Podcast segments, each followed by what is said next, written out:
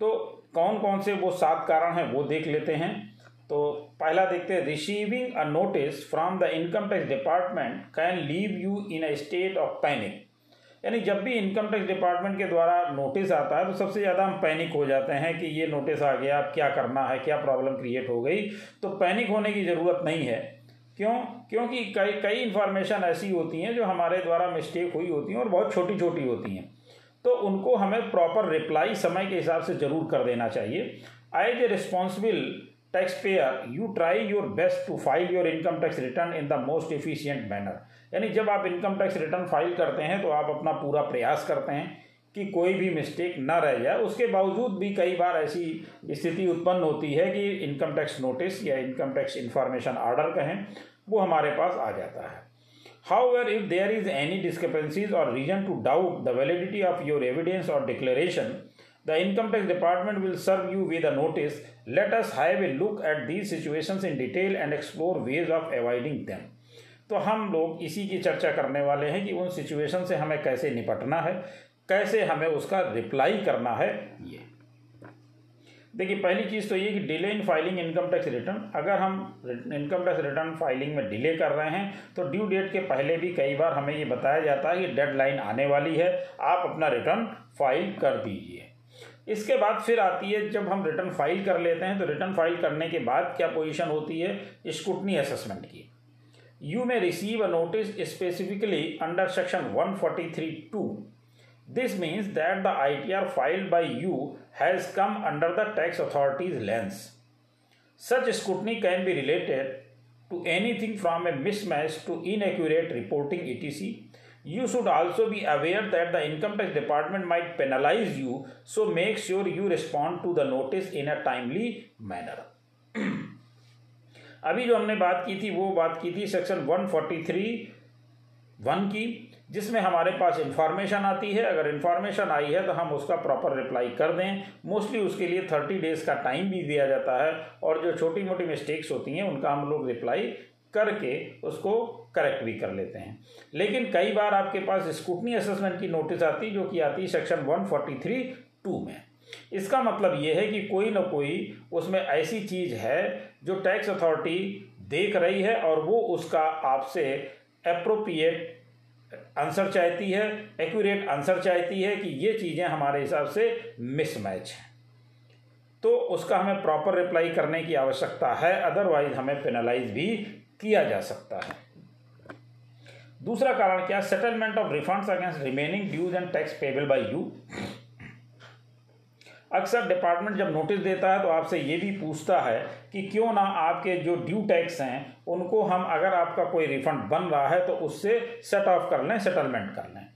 You may also receive a notice if there are any dues in the form of tax penalty fines और any other sum payable by you in case you claimed a refund, the assessing officer may send you a notice as an intimation that the dues will be adjusted against the income tax refund you have claim अब देखिए, यहाँ पर एक चीज़ मैं आपसे और बताना चाहूँगा कि होता क्या है कि पोर्टल पर कई बार ये नोटिस आती रहती हैं इन्फॉर्मेशन आती रहती हैं, लेकिन हम लोग उसको देखते नहीं हैं। या एसएसी जो है, उसके मोबाइल पर मैसेज आता है या मेल आती है तो भी वो उसको देख नहीं पाता है। और उसका कारण होता है कि वो टाइम निकल जाता है और टाइम निकलने के बाद जब हमारा रिफंड बन रहा होता है तो डिपार्टमेंट हमारा रिफंड से उसको सेटलमेंट कर लेता है। तो कहने का मतलब ये है कि हमें ये प्रॉपर टाइमिंग से इन चीज़ों को चेक करना चाहिए। अगर मेल पर इंफॉर्मेशन आ रही है, या हमारे मैसेज में आ रही है, या फिर हम पोर्टल पर जा कर के भी देख सकते हैं, और जो हमारा नोटिस है इंफॉर्मेशन है, उसको देख करके जो भी डिस्क्रिपेंसीज हैं, उनका रिप्लाई प्रॉपर तरीके से कर सकते हैं। तो प्रॉपर टाइमिंग से अगर हम उसको रिप्लाई कर देंगे तो हमारे साथ इस तरह की प्रॉब्लम नहीं आएँगी। अदरवाइज़ क्या होगा, हम जब चेक नहीं करेंगे तो वो जो हमारा रिफंड बनेगा, उसके, उससे वो सेट ऑफ़ कर लेंगे। और अगर फिर भी सेट ऑफ़ नहीं आ रहा तो आपको नोटिस आएगा। तो इन चीज़ों को हमें ध्यान में रखना है। For non disclosure of income और if some income has escaped assessment if the income tax authority believe that not all income from various sources has been declared then a notice is serve to you on ground of non reportage कई बार क्या होता है कि जब आई T are file करते हैं तो हमसे कुछ चीज़ें छूट जाती हैं, जिस, जिनका डिस्क्लोजर हम नहीं कर पाते हैं। तो अगर टैक्स अथॉरिटी को ये ऐसा बिलीव होता है कि आपने कुछ वेरियस सोर्सेज ऐसे हैं जिनकी इनकम आपने वहाँ पर शो नहीं की है तो भी वो उस ग्राउंड पर आपको नोटिस सर्व करता है। अभी हम लोग ये भी बात करेंगे कि कौन कौन सी मोस्टली ऐसी चीज़ें हैं जो हम लोगों की उसमें छूट जाती हैं, हम लोग उसमें रिपोर्ट नहीं कर पाते हैं। उनको हमें विशेष ध्यान देना होता है तो मैं आगे अभी आपको वो भी बताने वाला हूँ कि कौन कौन सी ऐसी चीज़ें हैं जिनको हमें ख़ास तौर से ध्यान रखने की ज़रूरत है। To avoid such incidents of non-disclosure of income while filing your income tax return, you should collect all your financial statement and evidence of all your income sources including pay slips, bank statement, invoices, etcetera इसके साथ साथ आप देखेंगे TIS और ए की report हमारे पास आती है। ट्वेंटी सिक्स एस की रिपोर्ट आती है। उसको भी हमें ध्यान में रखना है और उसी के अपनी मैचिंग और मिसमैचिंग को देखना है कि कौन सी चीज़ें मैच कर रही हैं और कौन सी चीज़ें मिसमैच कर रही हैं। तो वहाँ से भी हम इन चीज़ों को वेरीफाई अवश्य कर लें। A misreported L T C G from equity देखिए, यहाँ पर अभी तक आपने देखा होगा कि इक्विटी के बारे में बहुत सारे क्लाइंट्स नहीं बताते थे और हम लोगों को भी नहीं पता चलता था। या ऐसे ही सोचता था कि डिपार्टमेंट को इसकी जानकारी नहीं है और उसको शो नहीं करता था।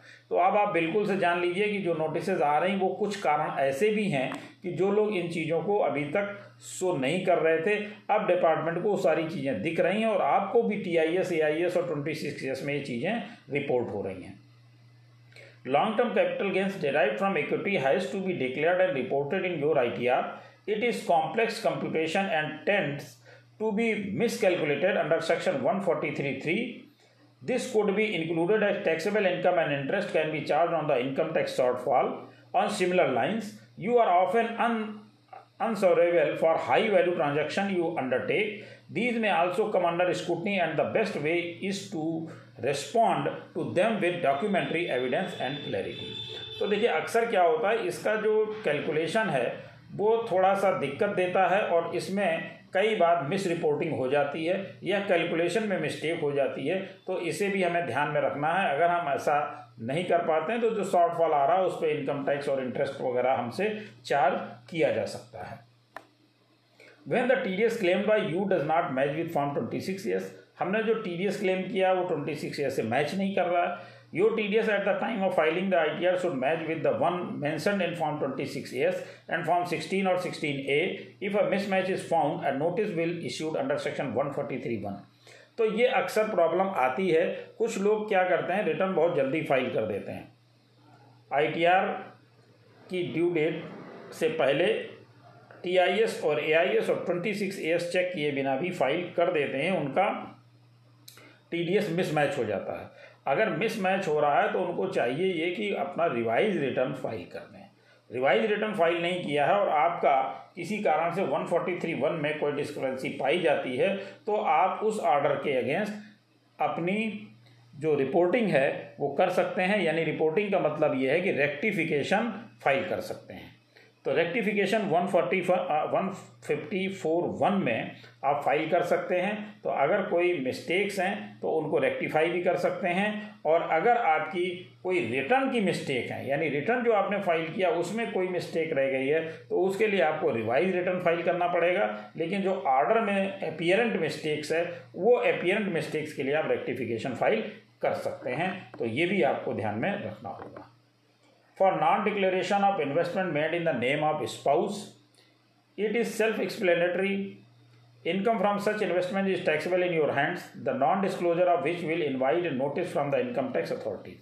अब अक्सर क्या होता है चूँकि ये सेल्फ एक्सप्लेनेटरी है आपको सेल्फ असेस करना है सेल्फ कंपटीशन करना है उसी हिसाब से आपको आई फ़ाइल करना है अब आपने इस इन्वेस्टमेंट अगर स्पाउस के नाम से कर रखे हैं या आपने बच्चों के नाम से कर रखे हैं, उनको आप अगर इसमें शामिल नहीं कर रहे हैं और टैक्स अथॉरिटी को ये चीज़ जानकारी में आती है, क्योंकि ये भी आपके हैंड्स में टैक्सेबल है तो इस पोजीशन में आपको वो इन्वेस्टमेंट शो करने चाहिए थे।